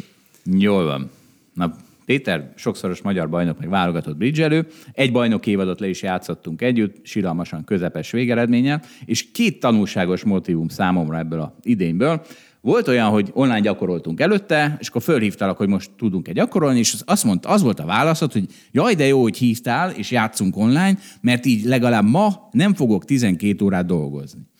Ez volt az egyik. A másik pedig a iszonyatos kompetitivitás, hát ezt már máskor is mondtam, hogy azt hiszem, ezt veled éreztem a legjobban, hogy neked valahol az is, ugye négyen játszák a bridget egy asztalnál, a pá- párok ülnek szemben, és neked valahogy az is egy Challenge. challenge, hogy bebizonyíts, hogy a partnerednél jobban bridges. Tehát nem elég, hogy meg kell verni az ellenfelet, nem, nem volt egy, nekem valahogy ilyen érzésem volt. Hát ez nem az erősségeink között van ezt az Várjátok, mielőtt ebbe belevágtok, hogy legyek a riporter egy pillanatra, Zsolt, hogy melyik őtök a jobb bridgelő? Péter, a, a titulusai alapján biztos, hogy a Péter. Én érzem magamban a potenciál, de a Péternek Te messze- jobb ö, kooperatív játékos vagy. Én azt hiszem, hogy talán például e- ez a, ami a Péternek ez az erősség, nem erőssége saját bevallása szerint. De az a kérdés, hogy ki ül a másik oldalon. Mert van, akit ez lenyom, és van, akit ez fölemel. És persze az lenne a legjobb, hogyha meg lenne bennem a képesség, hogy én váltogatni tudjam a személyiségemet függően attól, hogy ki az én partnerem. De hogyha mondjuk erre képtelen vagyok, mint hogy látszólag igen, akkor az a jó, hogyha egy olyan partner van, akit ez nem elrettent, lenyom, hanem motivál. Aki szereti Ez a a nyomást. matching. Aki szereti a nyomást. A Csak pressziót. jobban teljesít nyomás alatt. Igen, most egy bridge versenyről Mint beszélünk. Egy bridge versenyről beszélünk, ahol konstans nyomás van az ellenfelek miatt is, meg a kártyák miatt is, meg saját magad miatt is. Nyilván még, még egy kis plusz nyomás. Zsolt, te szereted ezt a nyomást akkor? Hát azért az már idegesít, amikor elkövetek, val- na jó, mindegy, hagyjuk, most, most itt nem bridgelünk, de tessék, de tehát akkor miért van az, hogy én ventettelek föl azzal, hogy 12 órát dolgozz egy nap. Tehát e- e- ez is... Ez így egy ki, kiemelése egy mondatnak. Igen. De ettől függetlenül, ahogy ezt elmondtam már egyszer más szavakkal az elmúlt 77 percben, hogy zsigerileg az ember azzal foglalkozik, ahol a legtöbb örömhormont tudja fölszabadítani. Szerencsés esetben. Igen, de most komolyan mondom, tehát, tehát mikroszinten egy csomó mindent csinálok azért, mert azt is élvezem, és azáltal kipihenem magam, hogy ebbe jobban tudjak teljesíteni, de ebbe vagyok jó. És élvezem, hogy egyről kettőre jutok, meg szépen meg tudok fogalmazni egy levelet, az nekem minden egyes levél, amit úgy teszek le, hogy ez magas szinten lett megfogalmazva, és hogyha hónap után felolvassák a német vagy az angol tévébe, akkor tartalmában és formájában is helyén van, akkor az nekem öröm. Azt Maga az elolvas- elkészítése. Elolvasod újra azt a levelet? Mert én el is szoktam néha olvasni, és de jól e-mailt írtam, és újra elolvasom. Hát ami fontos, az nyilvánvalóan, mert a hülyeséget ki kell gyomlálni, meg ugye De nem úgy, nem, nem előtte, miután elküldted. Miután és, és tudod, elküldtem, ez nem, nem, az- az- jó, az- hát ez az én hibám. Mindenkinek vannak hibái. miután elküldtem, már nem, akkor késő. Előtte. Mielőtt, de mi nem az mi előtte? Az előtt, az előtt is tízszer elolvasom, hát azt fogom utána is nem, ebben én, tehát tényleg a bridge versenynél maradva, és ezt szintén kevesen értették meg, hogy ha lerakjuk az utolsó partit, akkor én fogom és elmegyek. Akár megnyertem a versenyt, akár nem. De nem tudok ünnepelni. Annak ott vége az utolsó partinál, pont. Utána azon a versenyen te többet nem tudsz csinálni. Valami mást lehet csinálni, amivel valamit csinálsz. Röfögni nem. Kielemezni a partikat, és abból tanulni. Egyébként Azt se csináltam fiatal koromban, tehát a feleségem, akit ugye jól ismersz, elment egy csomószor, és én meg lefeküdtem, vagy hogy egy lakásba volt ez, akkor én a másik szobába lefeküdtem aludni. te most azt mondtad, hogy, hogy elméleti bridge oktatás, oktatódás nélkül jutottál el oda, ahol... Nem, ezt egy szóval nem. Nem, jó, oké, jó, jó, jó, jó. Ezt szóval nem mondom, sőt, akkor elég erős volt a magyar bridge felhozatal, és a, neked mond valamit, hogy a Kovács Zoli, meg nem tudom ki, a Gabos Gábor, tehát azok a partnereim voltak meg tanárok, tehát lehetőségem volt nagyon fiatalon, meg, meg sok bridge könyvet vettem angol, ami akkor még nem volt triviális. De akkor még a 70-es olvastad. évek végén. Igen. Olvasti ma is? Nem, nem, nem, az más. Az, hogy ott röfögsz két sör mellett a barátaiddal, hogy te ezt hívtad, te azt hívtad, Ezek a az levilá- képest, ezek hogy a- világbajnokok játékát elolvast egy könyvbe, hát nem ugyanaz. Na jó, oké, jó, oké, oké, világos. Egyébként magadra hogy tekintesz, mondjuk így a bridge asztalnál inkább, mint te nagyon jó bridgező vagy, vagy versenyző? Melyik a, inkább az erősséged szerinted? Hú, ö, én azt gondolom, hogy és nem csak a bridge-ről, tehát aki jól ír, olvas, számol, beszél, emlékszik, ez úgy nagyjából mindenhez elég. És ez ennek a része, és ennek a lineáris kombinációja. Tehát nyilván, aki összeomlik minden pillanatban nyomás alatt, az, az tehát nem gondolom magam különösen jó versenyzőnek. Mondjuk úgy, hogy amit erősségnek gondolok, hogy ha tudom, hogy a egyik esély 53 százalék, a másik 52, de az nagyon látványos, akkor én az 53-asat játszom. És sok olyan embert ismerek, aki azért, hogy a sörözőbe elmesélje, még akár a világbajnokság döntőjén is az 52-est játszaná. Hogy a világbajnokságon beejtette a szingli királyt. Hát vagy a 20%-osat, mert attól falra mászott. Na igen, szóval minden. Szóval, szóval magyarul az, hogy nincsenek érzelmeim ilyen értelemben. Még nincs az, hogy valakinek... Érzelem, érzelemmentes élet. Ez a Nem, nem, de nem az ilyen, ilyen Ennek Nem a erről volt szó. A parciális területen van érzelemmentesség. Azt mondom, hogy azokban a dolgokban, ahol van racionalitás, ott nincs érzelem. Tehát, a, tehát, tehát most komolyan, tehát Köszönöm szépen. Itt, itt egyfolytában erről papolok, és mindig levek hülyézve, hogy nem, nem, nem, nem. Ne, Ez itt a, ennek erről- a podcastnak mondjuk a 143. adása, és Zsolt úgy gondolja, hogy ez a podcast arról szól, hogy a racionalitást hirdetjük a világban, hogy ki kell zárni az érzelmeket. Az, hogy, ezért, hogy, nem az ezért érzelmeket kell kizárni, mert ugye nagyon szeretem a állatokat, imádom pontosítsa, őket, Péter, hadd a pontosítsa. gyerekeket, utána van egy nagy űr, de, de, de igen, tehát az érzelem az nem... a fontos döntésekből ki kell zárni az érzelmeket, és viszont megvan a helye. Állatok, gyerekek, szerelmes filmek. És főleg az, hogy a, a, az önpromóciót, hogy hogy mondjam, tehát hogy, hogy most én lépek egy olyant, ami lehet, hogy nem a legjobb, de majd hősként tekintenek rám, vagy zseniként tekintenek rám, Tehát nagyon sok rossz döntés születik a világba, hogy az az illetőnek a szoborépítésének a része, hogy ő vátesz lesz, hogy akármi legyen, és azt gondolom, hogy ha van jó tulajdonságom ebbe az az, hogy, hogy, hogy, hogy ilyen értelemben nincs, és ezt szokták is mondani, mint onnan nézve rossz, szerintem nem rossz, csak hogy figyelj, te mindig megalázkodsz, ha kell, meg nem tudom mit, tehát hogy tehát azért megyek oda, hogy megcsináljam az üzletet, és én amíg ez vége nincs ennek a dolognak, én nem létezek, az üzlet létezik.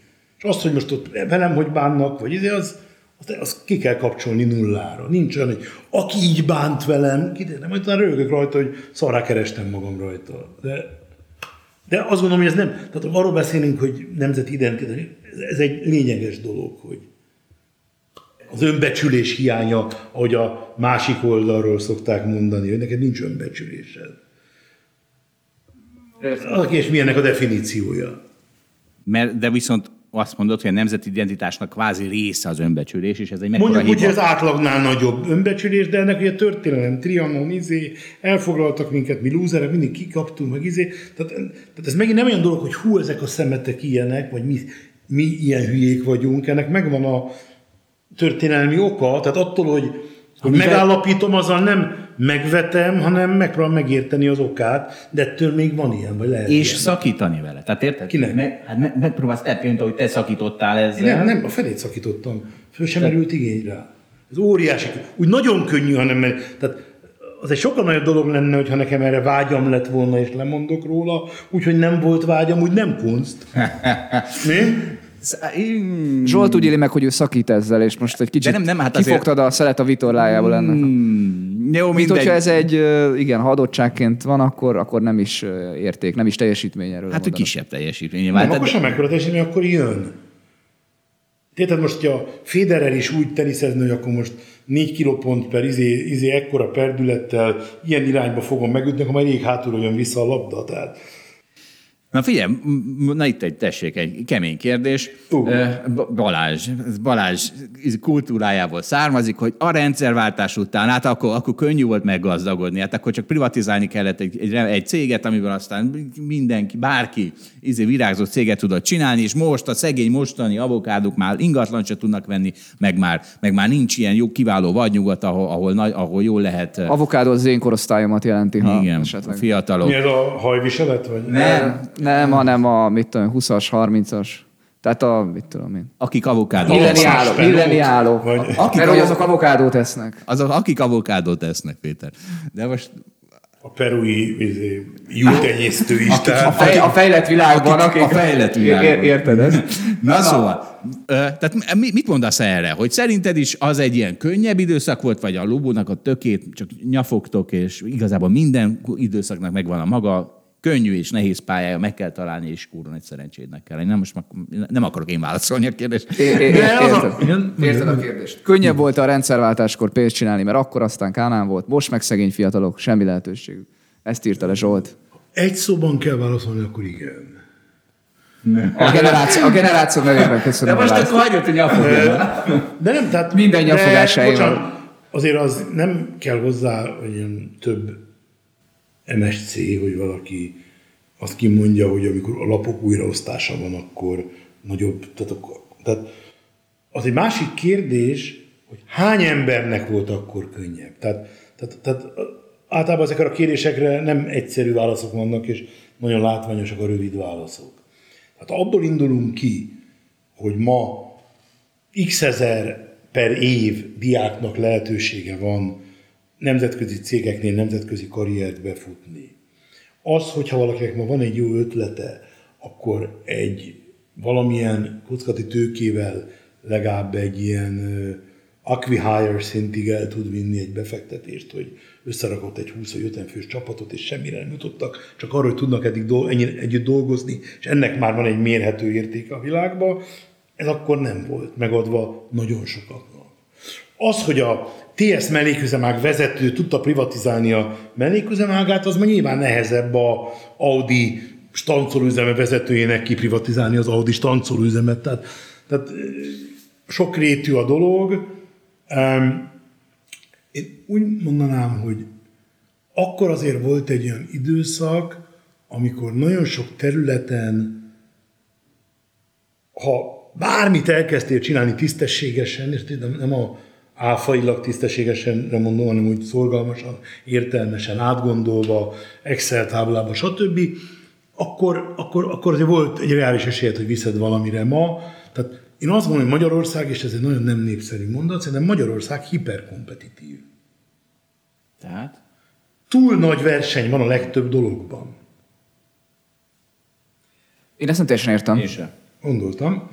Ö, tehát, Belettünk. ö, kicsi, a, tehát kicsi a piac, percek alatt a legnagyobb vagy egyik oldalról, tehát nagyon nehéz növekedni, nagyon nehéz kitörni az országból, és úgy valahogy az van, hogy nagyon sok minden, tehát nagyon nehéz áttörni, tehát ha könnyű lenne áttörni a, a, azt a pontot, amikor már nem önfoglalkoztató vagy, hanem tőkés, az nagyon keveseknek sikerül.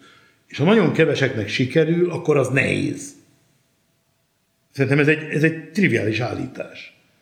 Ha nagyon kevesek tudnak, tehát én azt mondom, vegyünk egy szintet, hogy mit tekintünk egy, egy tőkésnek. Én azt mondom, hogy tekintsük azt tőkésnek, aki tulajdonos társamként tud évi 500 ezer eurót keresni, de most mondhatod 200 tök mindegy. Én azt mondom, hogy van egy olyan pénz, amire azt lehet mondani, hogy az már több annál, hogy magadnak, meg a gyerekeidnek lakást veszel, meg magadnak egy nyaralót, meg elmegy Maldívra egy hétre. Ami ezen túl van, és már komolyan szóba jön, hogy jótékonykodik, vagy komolyan szóba jön, hogy befektet, vagy komolyan, akkor az a tőkés. És nagyon kevés tőkés van. Most nyilván a speci... Csak ebből nekem az nem következett a hiperkompetitív. Azt mondtad, hogy nehéz, az az egyetértettem. De mitől hiperkompetitív? Attól, hogy keveseknek sikerül, tehát a lehetőség Hát de lehet, hogy meg se próbálják. És akkor nincs De nem, hiperkompetitív. nem, nem, nem, nem, nem. Hogyha, ha, ha nem lenne nehéz, akkor a kevésbé teljesítők közül jutnának el emberek a threshold fölé. Nem, nem tudom most itt levezetni, de elég biztos vagyok, hogy nagyon kevés virtigli jó cég van, és mindazon szakmákban, amiben vagyok, nagyon kevés van. És ez nem csak a videót, hanem egy csomó minden más, látom, hogy nem olyan könnyű. És nincsen mögött, az kicsit visszatérve az előzőre, hogy a, itt az ember, ha keres évi 20 millió forintot, akkor elégedett. És akkor azt mondja, hogy mi, mi nem fogjuk küzdeni azért, az évi 100 millió legyen, vagy 200 millió. Mi? Én, én ezt nem gondolom, hogy, hogy ezt így ki lehetne mondani, sőt, biztos vagyok, hogy nem lehet így kimondani. Ez a probléma, lehet, hogy kicsit más számokkal, de Németországban nagyon markáns probléma.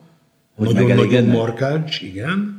Tehát ott rosszabb a helyzet, mint Magyarországon ebből a szempontból, azt mondod? Nem gondolom, hogy ez fölenik arra kembe, hogy ezt Igen, igen. melyik jobban. Mind a kettő eléggé, és onnan kezdve mindegy. Tehát ha az ötös szintet tartom optimálisnak, és az egyik 12, a másik 19, nem mindegy, hogy melyik 12 és melyik 19. Tehát főleg úgy, hogy nincs erre autentikus Ezen a skálán lefelé van a jó. Ez, igen, ez, igen. ez valami furcsa. De értettük, értettük. Igen, igen. Tehát ez Európának egy komoly verseny. Tehát Európának. De ezt, ezt, ezt, azt hiszem, hogy nem én írom le először, vagy nem én mondom el. először. Én nem, én, én, én például ezt még nem nagyon láttam, hallottam megfogalmazva. Bár másképp. Amerika van máshol Német gazdasági sajtót olvassál. Olvasok elég sok mindent. Valószínűleg most nem fogom beintegrálni a német gazdasági sajtót, elnézést. Na várjunk csak. Hmm. Figyelj, Lassan levezethetünk. Igen, lassan, ez már levezetés.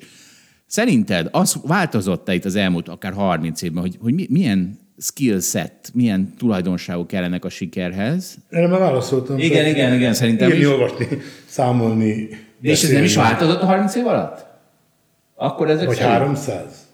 Vagy 300 év alatt? Hát jó van. Persze, nyilván Hát a az, hogy ami királyság volt, és örökölted, nyilván az egy másik dimenzió, tehát lehet, hogy a Felvilágosodás óta ez 230-al van. jobbat mondok, de De akkor 30 év alatt nem. És akkor ez viszont arra is válasz. és remélem, hogy még Így is 20 van. ideig nem. Igen, igen, igen. Tehát Mi is. Felvilágosodáskor értékek maradjanak meg abban. Itt egyetérthetünk. És akkor te az elmúlt 30 évet azzal töltötted, hogy minél jobban írjál, olvassál, beszéljél és kommunikáljál, és akkor azzal sík. Tehát mert az is egy kérdés, hogy Te alkalmazkodtál-e a 30 év alatt a, a változó kihívásokhoz, de hát azt mondod, hogy ez, ez a skillset. Nem tudom, hogy alkalmazkodtam-e, mert ez nem úgy megy, hogy, mint a Federernél mondtam, hogy én most akkor 8-tól 8.30-ig alkalmazkodtam, és a agysejtjeimbe számot vettettem, hogy melyik működik máshogy. Tehát kívülről nézve ez sokkal inkább lehet, belülről nézve, miért te, te belülről nézve másnak látod magad, mint 12 évesen? Én, én nagyon sokat változtam, igen. Igen. Tehát én látom magamon, látom magamon, hogy, hogy, hogy, hogy az, az például, hogy akarok tanulni, az egy óriási. Ja, akkor mert na, sokban különbözünk, én, én, én teljesen kontinuitásnak érzem magamat. Ami nyilván könnyebbség az életben, és nehézség a környezetemnek. Igen. Igen, én is Péter, szerintem, a, szerintem én is Péter modell vagyok, és legtöbben azok inkább. Igen. Hát, hogy kontinuitásnak élik meg a legtöbben. Zsolt a kivétel. Vagy a kisebbség. Jó van. Mit üzennél egy mai fiatalnak az írás-olvasáson kívül? Mit, mire? Mit csinál? Ez már, ez már nem kevés. Ez nem kevés? Tehát, Van, tudsz elég valamit. nem, nem, nem, nem látok ilyen nagy mondatokat. Élvezzék, amit csinálnak. De ez olyan könnyű mondani. Hát most, de tulajdonképpen azt mondanám, hogy a, a common sense,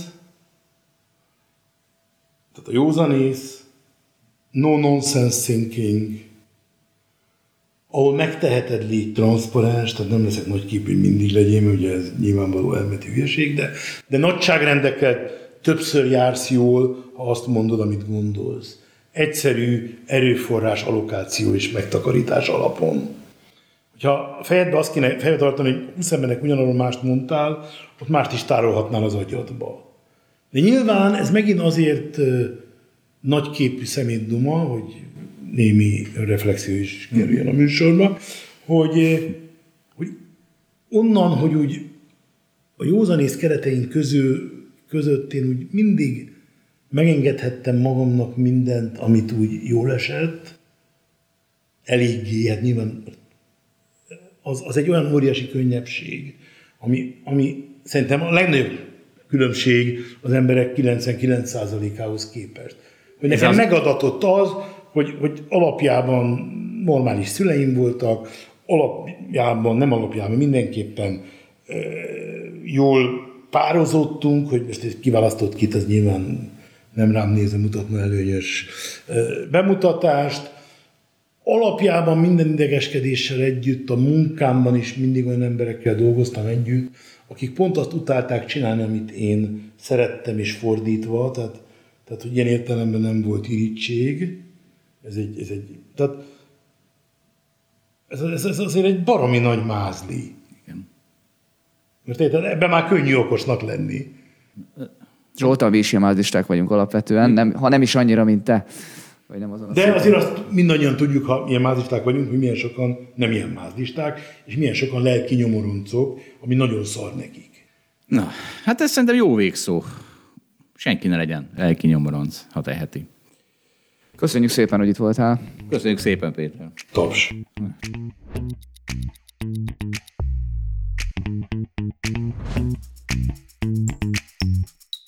Köszönjük, hogy velünk tartott a Hold After Hours mai részében. Ha tetszett a műsor, kérjük értékeljen minket, és iratkozzon fel csatornánkra, hogy azonnal értesüljön legfrissebb epizódjainkról.